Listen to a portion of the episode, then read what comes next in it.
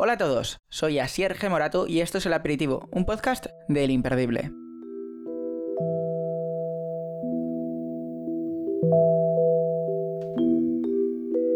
Desde puzzles adictivos como Candy Crush hasta épicas aventuras en el salvaje oeste como Red Dead Redemption 2, los videojuegos ofrecen horas y horas de entretenimiento. Puede que al principio fuesen cosa de niños, pero hoy en día hay títulos para todas las edades y gustos, desde para aquellos que quieren matar el tiempo en el autobús hasta para los que quieren sumergirse durante horas y horas en un mundo de fantasía. Para hablar de videojuegos, eSports, la industria en España y mucho más, esta semana tengo como invitada especial a Isabel Tallos, una mujer que después de muchos años como fotógrafa artística decidió dar el salto y empezar a hacer videojuegos junto a su hermano Andrés. Juntos, además de jugar muchas partidas, han creado Everguild, un estudio especializado en juegos de cartas para dispositivos móviles.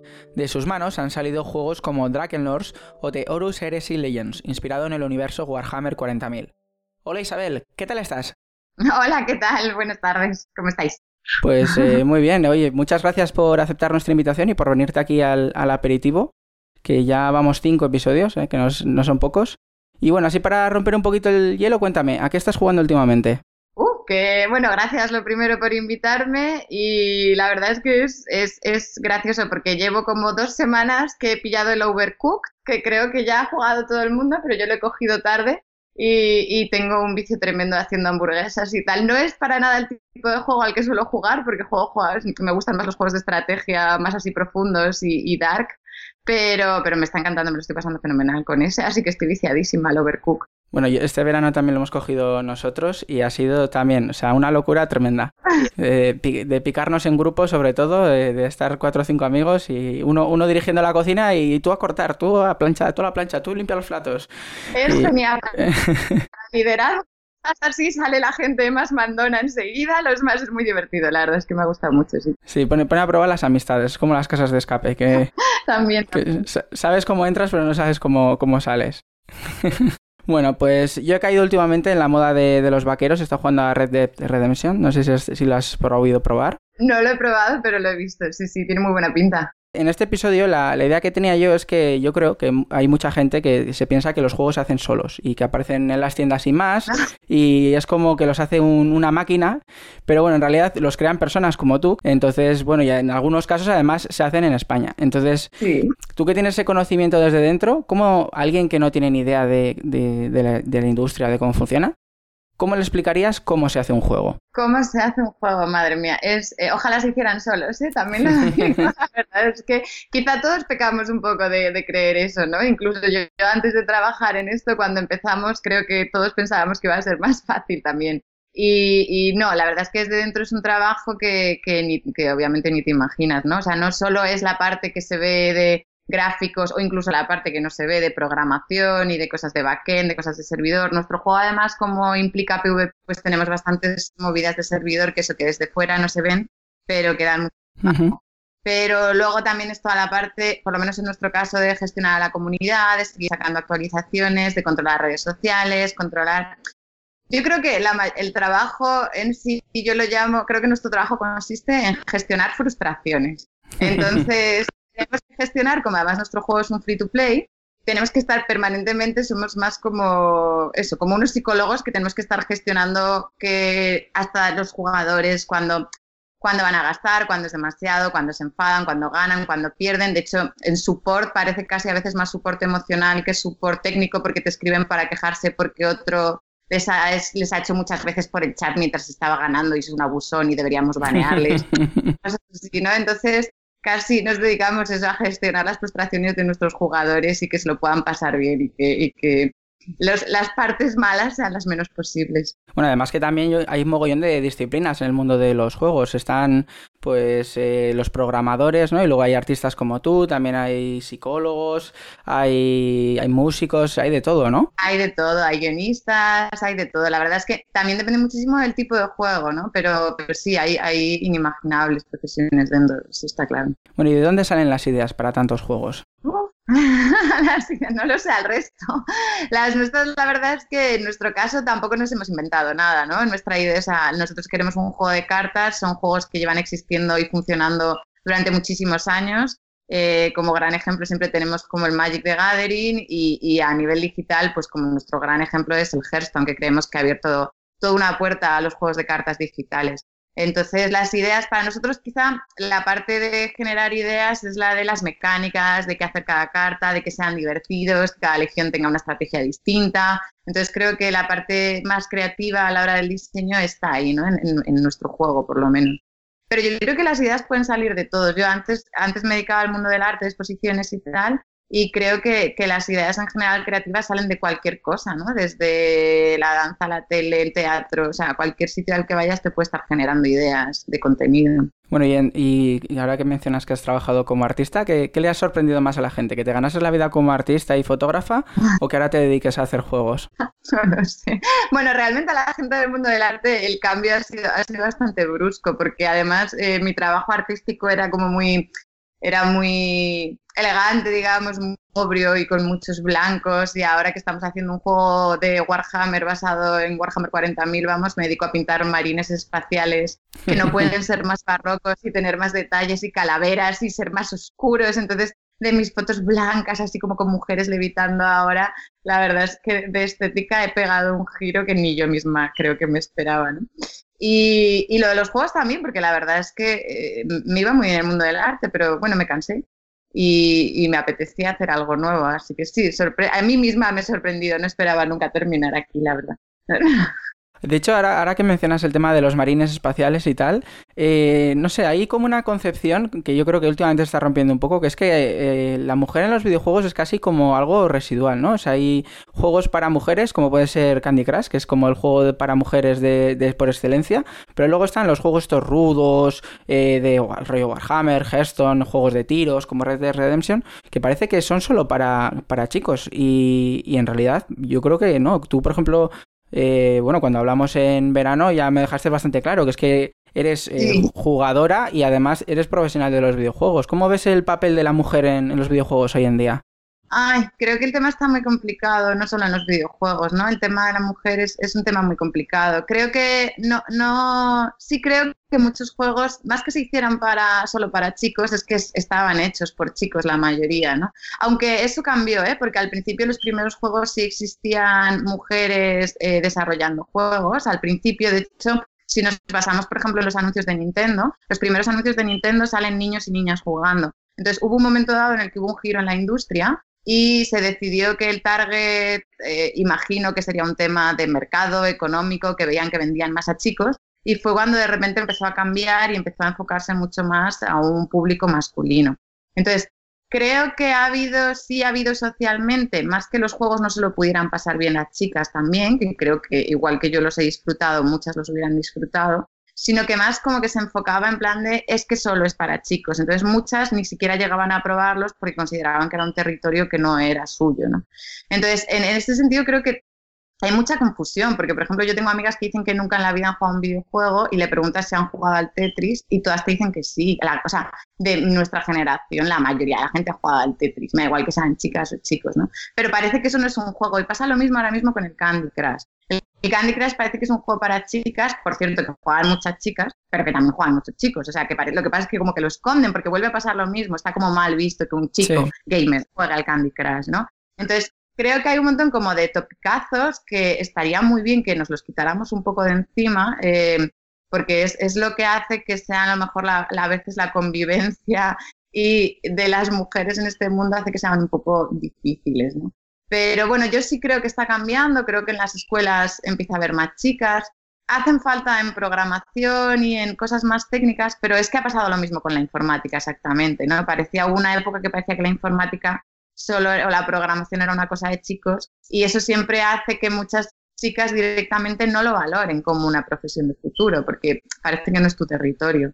Entonces yo espero que poco a poco la cosa vaya cambiando y yo creo que hoy en día de todas maneras se puede ver en los, en los juegos. Cada vez hay más personajes variados femeninos porque pasaba por ejemplo como, como en el Street Fighter o en otros juegos, ¿no? Están todos los juegos, o sea, un montón de personajes masculinos en plan, el feo, el gordo, el flaco, no sé qué, y el personaje femenino, que solo se caracteriza porque es el femenino, ¿no? Entonces, sí, bueno, y además con unas, con unas eh, actitudes físicas eh, que son súper exageradas. Además, pero, pero yo creo que lo más dañino, además, yo, yo no veo tan dañino que sí que estén sexualizados, por supuesto, pero también, también hay sexualizados eh, personajes masculinos. Yo eso no lo veo tan dañino, sino como el problema de que no haya variedad. Entonces, esta, no me parece tampoco súper mal, aunque obviamente se podrían evitar algunos excesos, pero que un personaje pueda estar sexualizado. Lo que me parece mal es que no haya variedad. Es que la única característica de un personaje es sea ser chica. Hmm. Entonces, yo creo que hoy en día ya podemos ver los juegos y, están, vamos, o sea,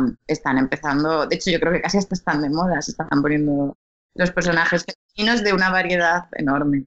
Además que yo creo que el, que el, sexo en sí no es que defina quién eres, sino es que tienes muchos gustos. Hay que decir, puede ser que seas mujer y te gusten las cosas de mujer o que te pueden, que, tradicionalmente se han dicho de mujer, o, o, que te guste pegar tiros y que, y que, o sea, que es que eso no tiene nada que ver con el sexo, eso tiene que ver con tu personalidad. Entonces, al final, andar marginando por, por, por marginar o, luego encima sobre todo en muchos casos es como que no se toman en serio incluso a, a, las, a la gente, sobre todo mujeres, cuando dice, yo es que me gustan los videojuegos y es como que tienen que pasar la prueba para sacarse el carnet de, gamers, ¿no? Claramente, sí, sí, te examinan. Es, es, bastante habitual que cuando digas eso te pregunten a qué juegas y a qué nivel has llegado. Eso es bastante habitual. Pero yo creo de verdad que es un poco, es, es, es, es como si la gente necesitara un carnet de las cosas. Pasa, pasa quiero decir, cuando, por lo menos cuando yo era pequeña, no solo es que no fuera para chicos, es que incluso, o sea, no fuera para chicas, es que los, los chicos que jugaban también estaba mal visto. O sea, los videojuegos cuando yo era pequeña en general era una cosa de nerds, una cosa de frikis, y era la típica cosa, si nos vamos a topicazos, que jugaba el feo y gordo de la clase y la chica mm. rara, como mucho, ¿no? Entonces, creo que también ha pasado que se ha dado la vuelta a eso y que los que han sido gamers y también muchas veces tratados como frikis o nerds en su momento, también ahora tienen su carnet de gamer y tampoco quieren considerar, por ejemplo, que una señora de 80 años que juega al Candy Crush para ellos no está jugando. Entonces, como que todos nos empeñamos siempre en poner etiquetas, en tener carnets y creo que nos deberíamos quitar un poco toda esta cosa. El Candy Crush es un juego maravilloso, o sea, está diseñado de, maravilla, iba, a decir un taco. Y, y, es un juego igual que otros, hay distintos tipos de juegos para distintos tipos de personas, ¿no? Entonces no creo que te haga más... Para empezar es que no entiendo tampoco el carnet de orgullo de yo soy jugador y lo llevo con orgullo. No sé, pero bueno, ya cada cual con que se siente contento. Pero, pero sí, yo creo que tenemos que quitarnos un poco todas las etiquetas, ¿no? Y estar más tranquilos. Sí, además es como que tantos, tantos, o sea, es como que tenemos muchos prejuicios y no nos dejan disfrutar de los juegos, ¿no? O sea, por ejemplo, eh, juegos como Overcooked y tal, que no son tan de pegar tiros, no son de de acción y demás, o juegos como los que suele sacar generalmente Nintendo, que son igual más de, más, se ven como de niños, pero eso no quiere decir que alguien mayor no lo pueda disfrutar, o que, no sé, o sea, quiero decir, yo no creo que haya una edad para poder seguir disfrutando de, yo que sé, de Pokémon o de Mario o yo que sé, o echarse unas risas con Overcooked, que no todo es sangre y vísceras. Desde luego que no, no, no. De hecho, de Overcooked, yo que me enteré hace poco, ya te digo, del juego, vamos, lo, descubrí hace poco, eh, lo que recordaba es cómo me lo, y me lo recuerda un poco, ¿no? Porque yo también pasé una época de la adolescencia con mis amigos jugando al Worms, que es también de Team 17, y aunque bueno, el equipo ha cambiado mucho. Entonces. Pero, pero era un juego lo mismo, que era un juego divertidísimo que no estaba para nada dirigido a ningún público sexo, de, con un sexo determinado, ¿no? O los Lemmings. Hay un montón de juegos que son como súper abiertos, que cualquiera puede disfrutar de ellos, ¿no? Es como...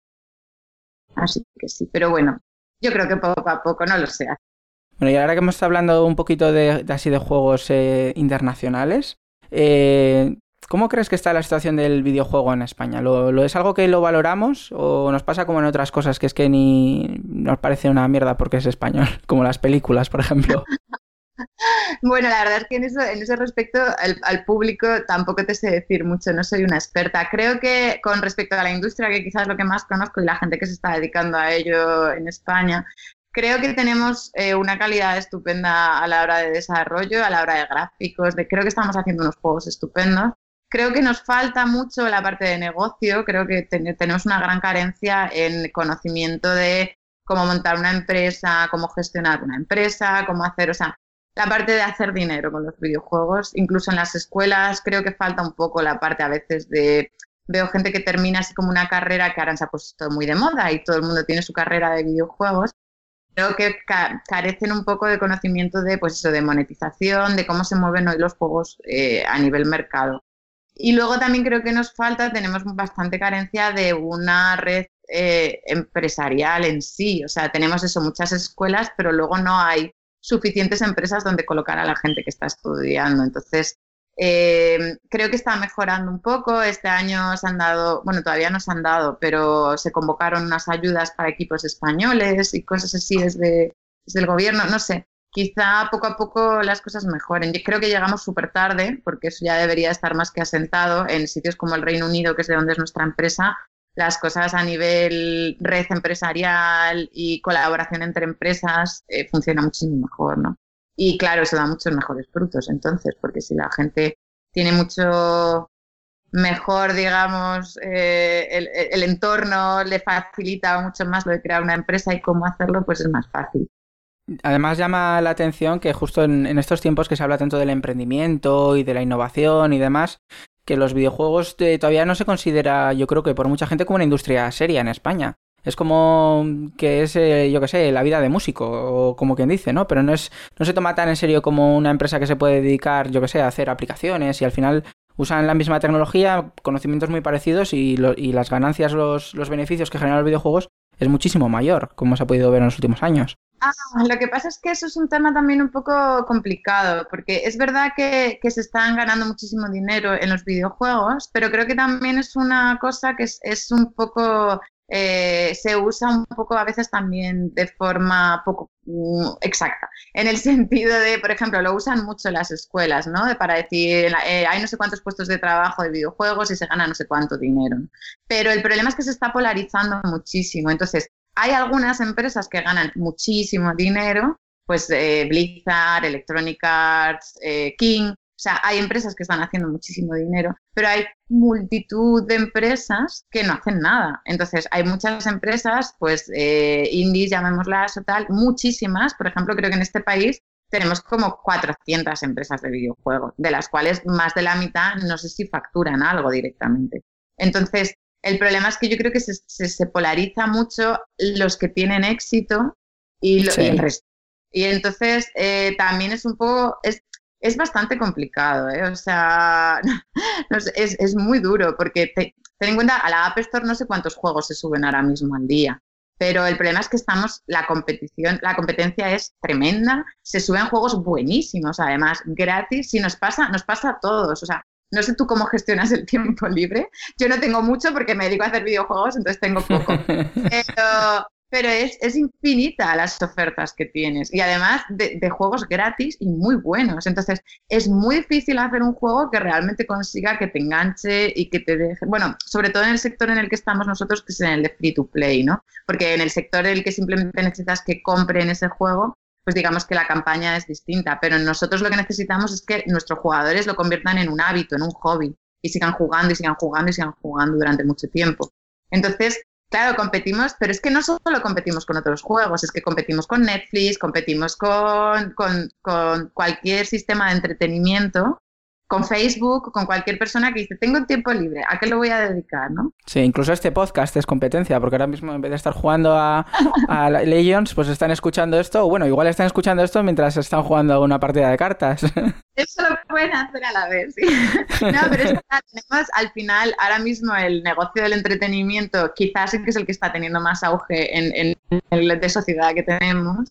Y, la competencia es, es durísima, ¿no? Entonces, eh, cualquiera, desde luego, si está escuchando cualquiera que se quiera dedicar a esto, que sepa que, o sea, es una carrera dura. Es muy bonito, es muy divertido, y porque la verdad es que es bonito y divertido, pero es duro, es duro. No sé, a mí, ahora que has mencionado el tema de los juegos muy buenos que, que, están y que enganchan y demás, hay una cosa que me llama la atención, que es que últimamente, pues, eh, por ejemplo, hay juegos, ¿no? Como que son muy potentes en lo visual, ¿no? Por, por ejemplo, tienes el Red Dead Redemption que salió hace poco, uh -huh. o juegos más pequeñitos como Hollow Knight, yo que sé, luego tienes Zeldas y demás. Uh -huh. Y por el otro lado, pues tenemos juegos como, no, no más chorras, o, pero que sí que son mucho más, más simples, ¿no? En lo visual, o pues el sí. típico Flappy Bird y demás, y al final, a mí por lo menos, ambos juegos es como que te acaban enganchando, ¿no? Y, y a, mí y a millones de personas. Entonces, yo no sé cómo valoras, por ejemplo, como artista, ¿no? Que te dedicas a hacer toda la parte visual, que un juego que es eh, que le da tanta importancia a lo visual eh, acabe enganchando tanto, ¿no? Como alguien, como algo que es eh, como más simple, ¿no? Como que no tiene tanto, tanto trabajo detrás.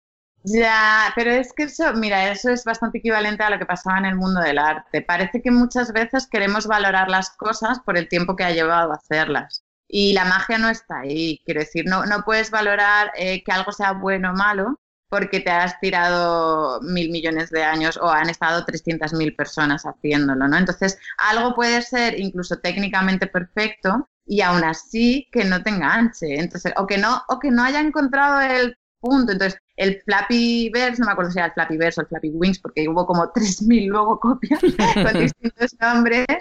Pero sí, era un juego chorras, pero la mecánica estaba súper bien pensada. bueno, y también se volvió viral, ¿eh? Hay que tener un poco de cuidado. O sea, yo no, em, no creo que ese sea un buen ejemplo. Mucho, mucha gente lo pone de ejemplo, ¿no? De, puedes hacer un juego en un día y ganar mucho dinero. Y es como, eh, sí. Pero si nos ponemos, por ejemplo, el ejemplo del Flappy Bird, es, es, más fácil que te toque la lotería, en, probabilidades, porque al final es un juego que estuvo nueve meses en, una, en la tienda sin que nadie le hiciera ni puñetero caso y de repente, no se sabe muy bien cómo, se volvió viral. Entonces la gente es como, bueno, pues yo se lo paso a mis amigos y se va a hacer viral. Sí, claro.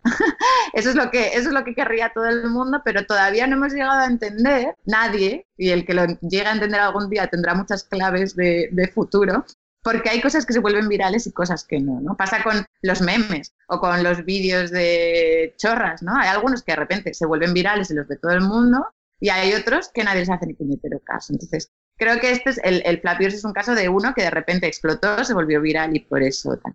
Pero con otros ejemplos así, pues, pues, pues eso, por ejemplo, el, mismo Overcook que hablábamos, ¿no? Los gráficos pues son sencillos, son tal, no, son divertidos y ya está, y te lo pasas bien. Entonces, Mm, eh, creo que, tienes que competir en donde quieras competir. Si consideras que tu juego, eh, el arte y los gráficos son lo más importante y esa parte, porque aporta algo, me parece genial. Pero creo que hay un problema en valorar a veces, valoramos demasiado es el virtuosismo y, cuando juegas un juego lo que quieres es pasártelo bien. Entonces, obviamente lo puedes ver un rato y decir, wow, qué bonito, pero como no te lo pases bien, eh, te da igual que sea precioso. O sea, no, pues vas a dejar de jugar. Sí, eso también pasa un poco, yo creo que hay gente que es un poco snob, ¿no? Que es en plan, como este es súper elegante o súper bonito o súper no sé qué, pues le tiramos todas las flores, ¿no? Pero en realidad, eh, pues igual es un coñazo, ¿no? Y luego estás eh, mm. con el Overcooked que te estás descojonando con tus amigos, ¿no? Y no paras de, de reírte porque aún no se ha caído, porque yo qué sé, no hay manera de que, se pague el fuego porque todo se ha puesto a arder, ¿no? Entonces, bueno, pues ahí andamos. No lo sé, creo, creo que es un error de verdad valorar las cosas por el tiempo que lleva hacerlas. Eso, eso creo que, y de verdad pasa muchísimo, por ejemplo, en la pintura o en, o en un montón de cosas más artísticas, ¿no? Es como, es que estoy haciéndolo. Y además nos gusta en plan, en mitómanos, nos gusta en plan decir, guau, y estuve dos años haciendo esto. O con la fotografía, que era lo que yo me dedicaba más, era como, pasaba mucho de el que se fue a un viaje a no sé dónde y estuvo 10 horas esperando para sacar la foto. Muy bien, la historia es preciosa, pero como la foto no diga nada, pues me da igual todo lo que te ha costado llegar a esta foto. O sea, lo importante es la foto. A lo mejor en tu casa y con una cámara de usar y tirar haces una foto que engancha más o que llega más a la gente, ¿no? Eh, entonces creo que hay que tener un poco de, Sí, además también hay mucha gente que tiende a decir, va, si es que esto lo podría hacer hasta mi hijo, ¿no? Mm. y, ahí ya no es solo cuestión de que sí, bueno, igual es simple, pero a, alguien se le ha ocurrido primero. Sí, eso en el Reina Sofía se escucha permanentemente, de hecho. Y, bueno, normalmente hay veces que las cosas es verdad que son más chorras, pero hay veces que, es que va un poco más allá, ¿no? Pero nos encanta decir eso, sí, lo, lo puede hacer cualquiera. Bueno, y ya así para, terminar, eh, que, hemos tenido una charla de lo, de lo más amena, eh, me he dado cuenta que en los últimos años, ¿no? y sobre todo desde que estuvimos hablando en, el Free to Play Campus, que los juegos de cartas están que, que lo petan, ¿no? Entonces eh, están más de moda que nunca, ¿no? Ya, no, ya la gente ya no juega tanto al Tute o al Mus, sino que pues eso, juega a Hearthstone, juega a Legends. Y entonces yo me he preguntado a mí mismo, y yo creo que, que quizás eh, mucha más gente se lo pregunte. ¿Tú crees que en el futuro la gente en los asilos ya no jugará al tute o al mus y, seguirá jugando al, al, Hearthstone y demás? O sea, ¿pasaremos en los bares de, andar con las cartas de Fournier a estar con los tablets y demás? Estoy convencida. No sé si con las tablets. Mira, yo ahora me he viciado también al Netrunner, juego de mesa de cartas, ¿no? Entonces, eh, sí, por supuesto, pero es que mi abuelo, mi abuelo es un gran jugador de, de tute y va, sigue yendo, tiene 96 años y sigue yéndose todas las semanas a jugar al tute con sus amigos. Y nos mira a nosotros cuando, cuando nos ve nosotros jugar a las cartas, está totalmente asombrado y pendiente y quiere aprender, ¿no? Entonces, son juegos, nos encantan los juegos de estrategia. Yo creo que por eso están en auge ya digo que de verdad creo que Hearthstone abrió una puerta maravillosa y que estamos siguiendo muchos porque no se había encontrado la manera de hacer bien que se visualizaran bien un juego de cartas en, digital. De hecho, Magic, con toda su experiencia de juegos de diseño de cartas, eh, lo había intentado y, desde luego no había llegado al, al, éxito. O sea, no lo había conseguido desde mi punto de vista tan bien como lo había conseguido Hearthstone. Entonces, creo que los juegos de estrategia nos encantan, o sea, si miramos los jugadores de juegos de cartas de estrategia físicos que existen, comparados con los que ahora mismo están en, digital, todavía hay un rango de gente que no ha entrado en el territorio digital, que existe como jugadora y que algún día acabará entrando, porque, porque es que además es facilísimo, estás en tu casa y puedes jugar con cualquiera, ¿no? Entonces, para jugar a juegos de mesa, eso a mí que me gusta Netrunner, por ejemplo, necesitas casi dos horas, un espacio, quedar con alguien. O sea, a veces las complicaciones eh, hacen que juegues mucho menos de lo que te, te, gustaría jugar. Pero sin embargo, si estás en tu casa, te vas, a echar te vas a ir a dormir o estás un fin de semana y estás en casa, puedes jugar con cualquier persona del mundo en un momento con la tablet. Entonces, creo que desde luego los juegos van a seguir existiendo porque nos encanta jugar a los seres humanos. Y los juegos de estrategia que nos hacen pensar, que nos hacen tal, creo que, que están ahí, que van a seguir estando siempre. Y sí, yo creo que es una pena, porque yo soy una, una, muy fan del mus y de estos juegos, que yo creo que siguen existiendo, pero sí, creo que les van a quitar terreno, desde luego. No sé, si te has pensado alguna vez, pero o si te ha pasado alguna vez, que hablas con, con alguien ¿no? que igual no está tan metido en el mundo de los videojuegos o, o en el mundo de la tecnología, y, y, cuando ven, pues eso, los temas de los campeonatos de, de, de Hearthstone o campeonatos de eSports en general, que, la gente va a verlos y anima a los equipos y le parece como una cosa como súper rara, ¿no? O sea, que es como, dicen, esta gente está loca.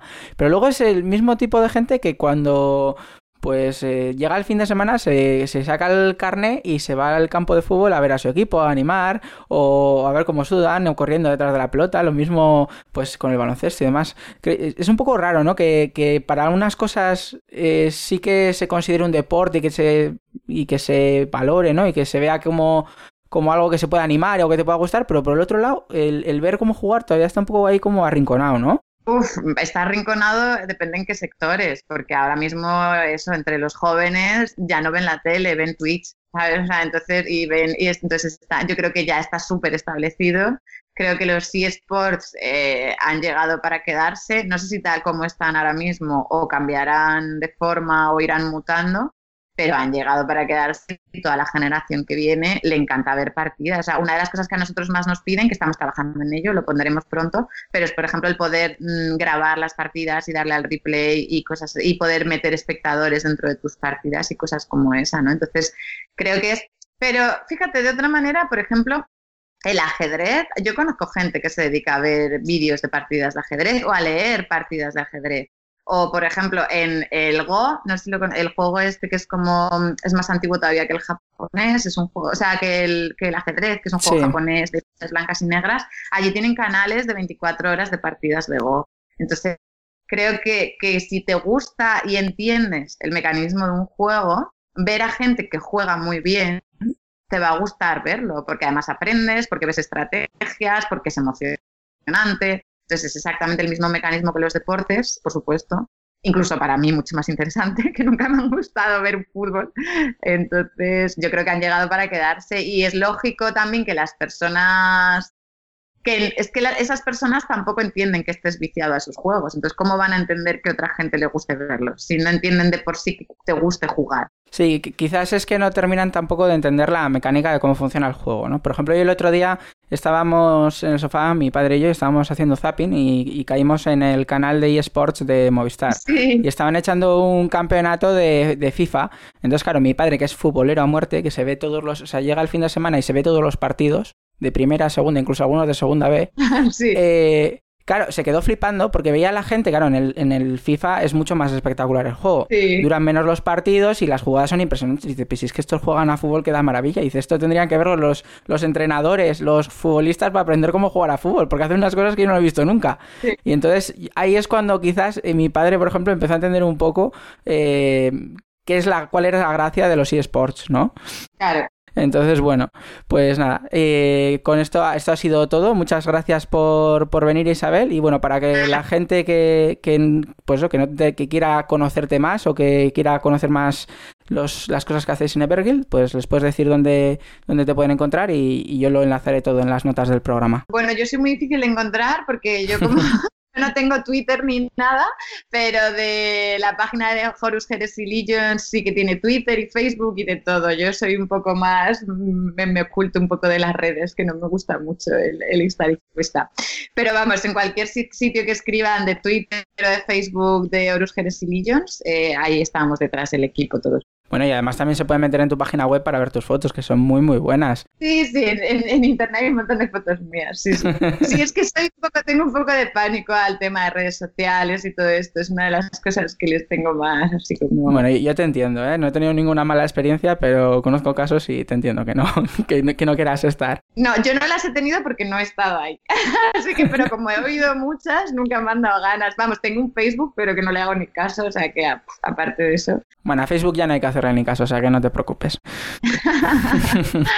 Genial, pues muchas gracias. Nada, muchas gracias a ti, Isabel. Y bueno, a todos los que nos estéis escuchando, ya sabéis, nos vemos en el próximo episodio. Hasta la próxima. Venga, hasta luego.